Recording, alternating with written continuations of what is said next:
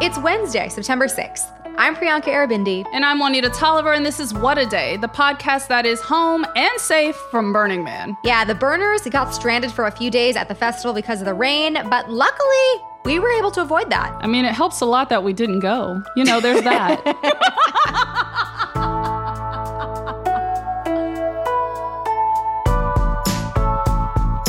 On today's show, a court struck down Alabama's Republican drawn congressional map once again. Plus, we recap Beyonce's epic tour leg in LA. It seemed like everybody was there but us. Massive FOMO. Massive FOMO. Massive. But first, Interest on federal student loans has officially resumed, and payments are set to restart on October 1st after being on pause for over three years. This comes after the Supreme Court struck down President Biden's plan to cancel up to $20,000 in federal student loan debt for low and middle class borrowers back in June. Shortly after that, his administration announced the Saving on Valuable Education Plan, or SAVE plan for short. It is an income driven repayment plan that promises lower monthly payments for borrowers. People who make under $15 an hour don't have to make any payments at all, and loans under the program will not accrue interest as long as borrowers keep up with their monthly dues. Over 4 million people have already been enrolled in the SAVE program, and another 1.6 million people have applied. But the GOP is already trying to get that plan shut down, too. A group of Senate Republicans introduced legislation just yesterday that would block the SAVE plan from going into effect, despite how it could help millions of people struggling to pay off their debt. To learn more about what borrowers are feeling right now and what student loan activists are doing to prepare for the payment pause to end, we spoke to Braxton Brewington. He is the press secretary for the Debt Collective, which is a progressive organization that's fighting for full student debt cancellation. Braxton, welcome back to What a Day. Thanks so much for having me. All right, so you're joining us just days after interest on federal student loans officially resumed. What are you and your fellow organizers hearing from borrowers right now, given that payments will be due in about a month? We're hearing so much. We're hearing some people's balances are simply incorrect. Mm. As you know, a lot of people had one student loan servicer maybe a couple of years ago and now they have another. And so a lot can happen in that type of transfer of paperwork. We're hearing from people who started signing up for the save plan and it gave them a monthly payment that was twice or three times what they were paying before the payment pause. And then we're also hearing from people who are saying, I don't really have any good option. I'm just not going to pay and I'm going to take advantage of what's called this on ramp, where basically if you miss a payment or you don't make a payment, the interest will still accrue, but you won't be subject to any type of financial harm. For example, there won't be any ding on your credit. You won't fall into default. You won't fall into delinquency. And so some people are simply saying, I'm just not going to pay. You know, you mentioned the SAVE plan. That is Biden's program that he introduced to, you know, lower borrowers' monthly loan payments. More than 4 million people were already enrolled in the program as of yesterday, and another million have applied for it since. What are your thoughts on this sort of plan? For people who make under $33,000 a year or make minimum wage, for people who can keep up with their payment, that's really great for them. And for millions of people, this is going to be one of the most, you know, quote unquote, affordable student loan payments they've ever had. So that's really great for them. We're hearing from another chunk of people who say, this just really isn't something that is actually working for me. And the reality is, this is how income driven repayments work, right? It's not a catch all solution to the student debt crisis. It definitely helps those who are on the lowest of the low income scale, but for everyone else, it's still a difficulty.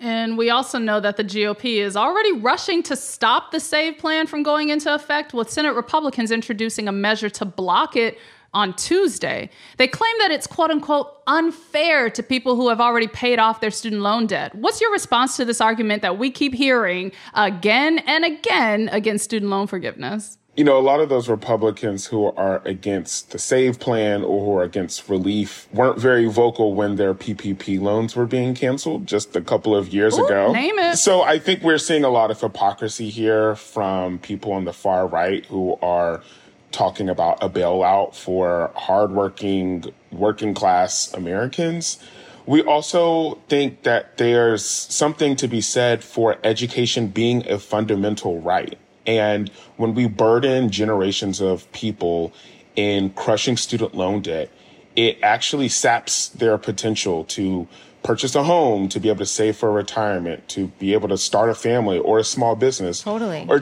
just live a life of dignity. And so that's why we are demanding relief. Yeah, so the Debt Collective launched a new program last week that is aimed at helping borrowers request federal debt relief. Can you talk a little bit more about that initiative, you know, how it works, how effective you think it'll be in relieving borrowers of their debts?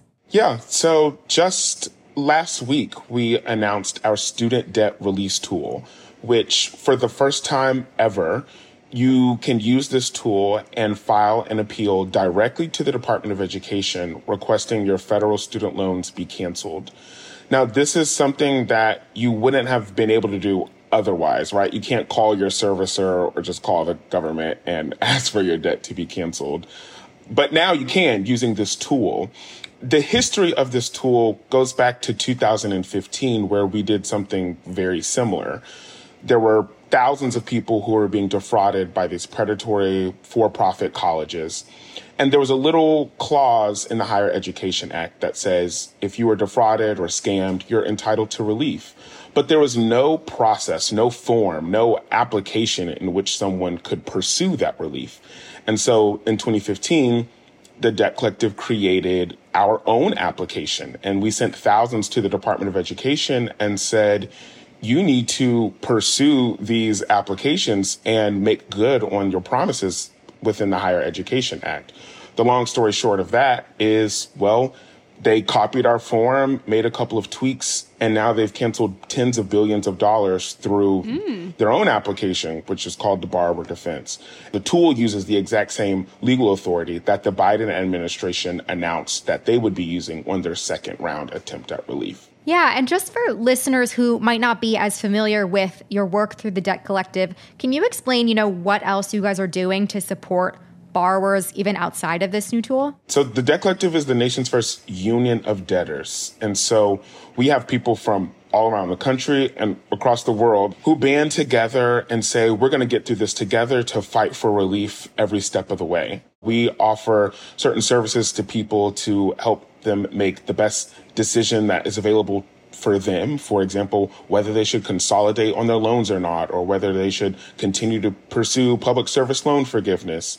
We also have our Rolling Jubilee effort, which is our sister organization that for pennies on the dollar purchases debt and then erases it. Oh, we also wow. do debt erasure on our own, which is a crowd-funded source for people who give when they can that can literally go sometimes a hundredfold. I mean, awesome. we will definitely be dropping that link in the show notes. So, big time. if you are interested in this type of support, check it out. As we get closer to October 1st, what is your advice to borrowers who haven't had to worry about making a payment on their loans for three years?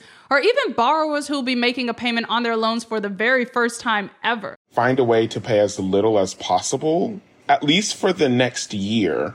So, in some ways, we're on this waiting game, right? The Biden administration announced a second attempt to administer relief through this sort of longer negotiated rulemaking process. The hope is that they will sort of come to some consensus about a rule about how much relief sometime next spring or next summer. I think people should wait until then before they go off trying to pay every dime they can and just find something that works for you. If that's $20 a month or $0 a month or whatever you can afford until we get to a time where we have some more official announcement on where we are with relief next year. Uh, I'll be real, based on what you've shared and what I'm hearing from my own networks, ain't nobody in a rush to, to pay this back for real, for real. But Braxton, thank you so much for joining us and sharing more information about the Debt Collective. Thank you so much for having me. We will link to the Debt Collective in our show notes so you can learn more about their work and where things stand in the fight to cancel student loan debt. But that is the latest for now.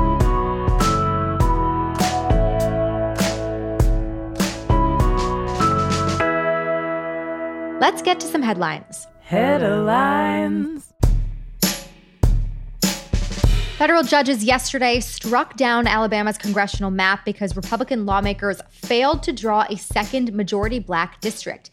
And instead, the three judge panel ordered a court appointed special master and cartographer to draw up three potential maps.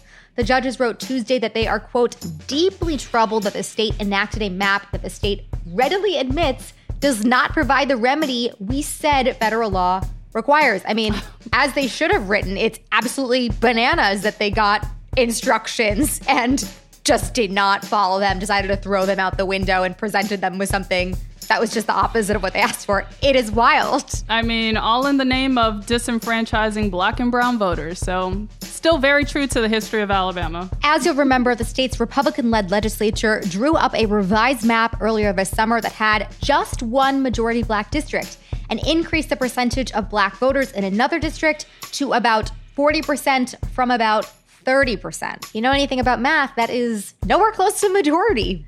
And that redrawn map came after the Supreme Court in June upheld the panel's earlier ruling that the map likely violated the Voting Rights Act. Next, the court appointed special master and cartographer have until September 25th to file their proposed plans. And all sides have three days from then to object to the proposals. A tentative hearing on those objections, should there be any, is set for October 3rd. The impeachment trial of Texas's Republican Attorney General Ken Paxton started yesterday. It's alleged that he tried to protect a wealthy donor from the FBI and that he attempted to thwart whistleblowers in his own office. For that, Paxton is charged with bribery, obstruction of justice, and disregard of official duty. It's not going to be easy for him to keep his job either. His party may control both halves of the Texas legislature, but over 60 Republicans in the House voted with Democrats to impeach him last May. Here's one of those Republicans yesterday during opening statements Representative Andrew Murr, who's the chief impeachment manager. Mr. Paxton has been entrusted with great power. Unfortunately, rather than rise to the occasion, he has revealed his true character. And as the overwhelming evidence will show, he is not fit to be the Attorney General for the state of Texas. This trial in the state Senate is expected to last at least two weeks.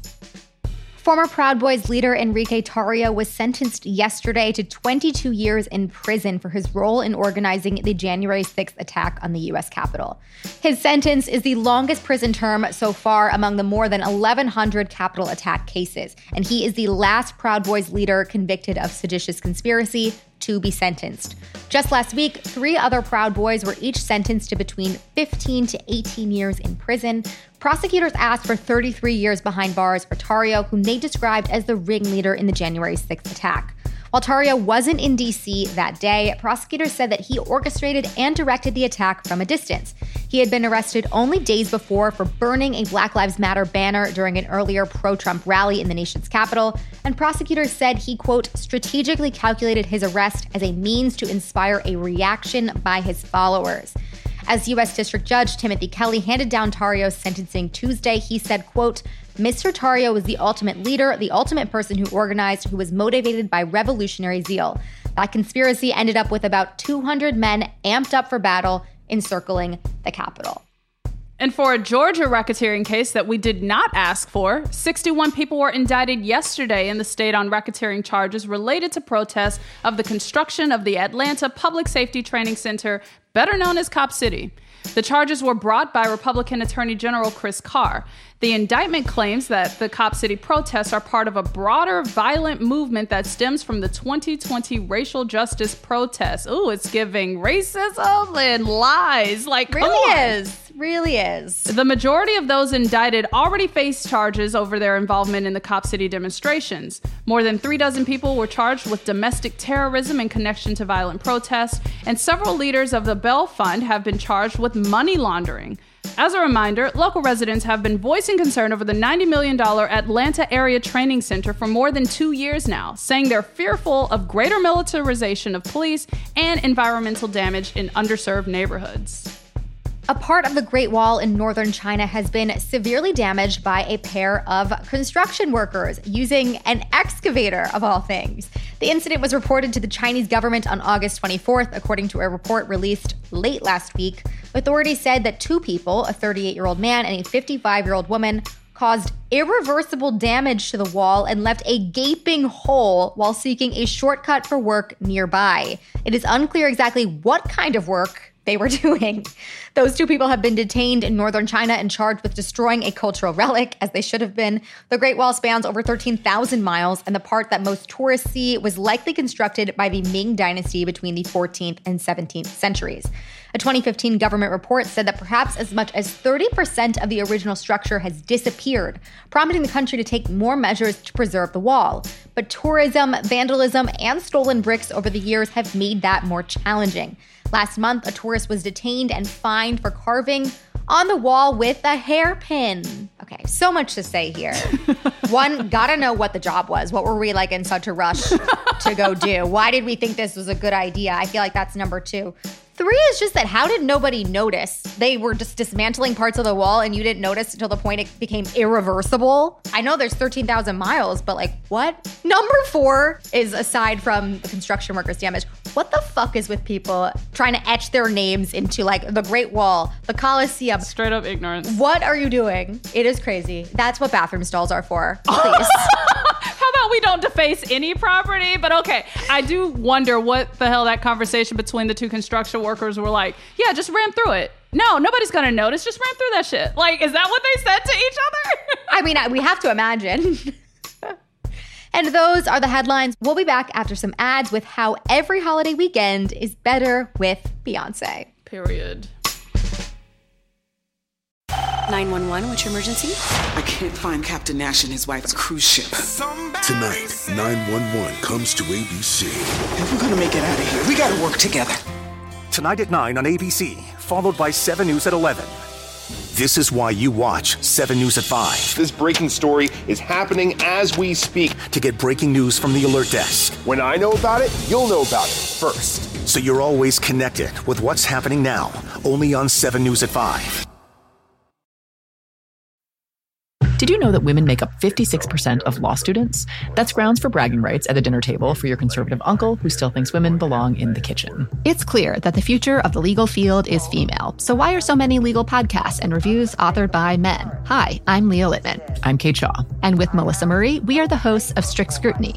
Each week, we break down the latest headlines and biggest legal questions facing our country through the lens of diverse voices to give you expert views you won't hear anywhere else. Strict Scrutiny is your guide to the Supreme Court. New episodes drop every Monday, plus bonuses whenever the Supreme Court takes away another one of our rights. Make sure to subscribe to Strict Scrutiny wherever you get your podcasts.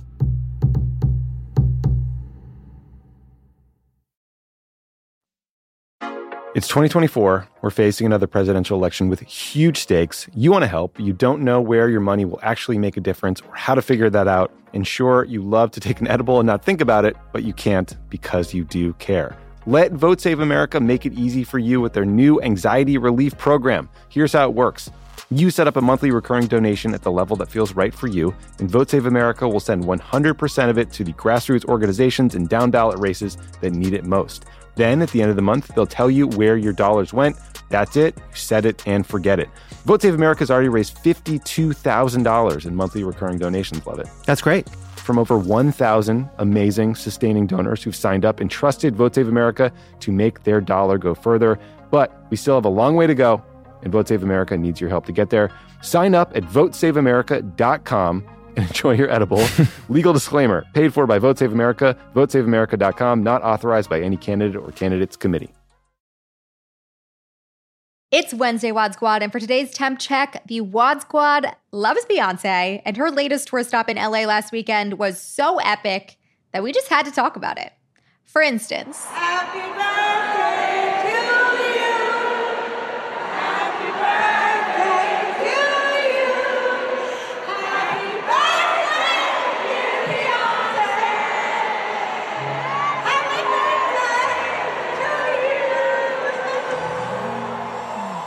person leading the singing to Beyonce on her actual birthday, that was one Miss Diana Ross. Juanita, what stood out to you the most from the reports about Beyonce's leg in LA? I mean, aside obviously from the presence of Diana Ross on stage. Right. She gave LA all three nights, the full show. I'm talking about Justice for Thick, LA got it. They got the Dubai Drunk in Love ending, LA got it. I didn't get that, so I'm a little salty about that, but they got it. And she delivered on her birthday. Look, I guess I'm of the school. If I don't want to work on my birthday, I won't. But Beyonce is making me challenge that notion. Right? She did her best work on her birthday. And then to see her up there with Diana Ross, yes, I shed a tear. Yes, I'm an emotional girl. Yes, I love the legacy of Diana Ross paving the way for Beyonce and just like them having that moment. But what else got me was the fact that Beyonce took the time to thank her fans who've been with her since 1997 and all her bandmates. And I'm not just talking about Kelly and Michelle. She went all the way back to Latavia and All LeToya and was like, girls, thank you. And she's just a real one for that. Like, I love her. I love her. I love her. Priyanka, what'd you think? I love it too. I mean, the birthday brings out all feels. It was very fun to see between Beyonce and Taylor this summer. Does LA just get the shows of a century? Like we all got to go to LA for our I'm shows. jealous. I also love that she for LA had a specified dress code. I like that. She had a vision right. for what she wanted the audience to show up with. They were playing a role in the show and she was like, Mm-hmm. "Listen, this is what you got to wear." And they did it, and everyone loved it. And when the queen says, delight me with your silver sequins, you deliver, right? They delivered. They You're delivered. gonna do it. I'm holding out hope. Hopefully, one day it will be streaming. It will be in a theater. It will be somewhere where I can pay to see it several times. The rumor girls are talking. Apparently, she's in negotiations to get visuals out. It's unclear which visuals, concert, or other pre recorded content. Either way, I will be delighted to see more from Beyonce. Exactly. Just like that, we have checked our temps. They are as hot as Beyonce's whole wardrobe for the tour. Just Period. absolutely burning up.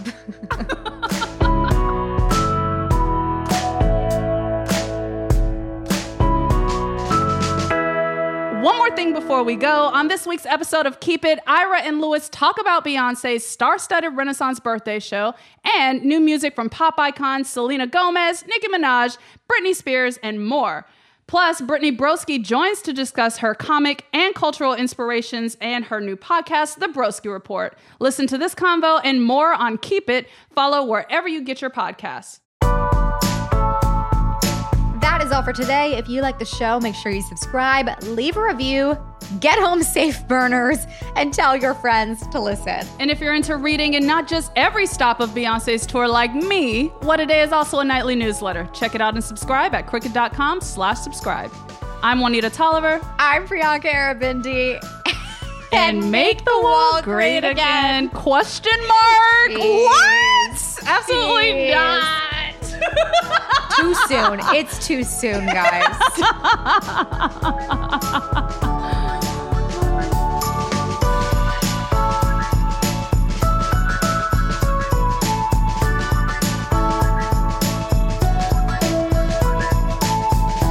What a Day is a production of Crooked Media. It's recorded and mixed by Bill Lancz. Our show's producer is Itzel Quintanilla. Raven Yamamoto and Natalie Bettendorf are our associate producers. And our senior producer is Lita Martinez. Our theme music is by Colin Gilliard and Kashaka.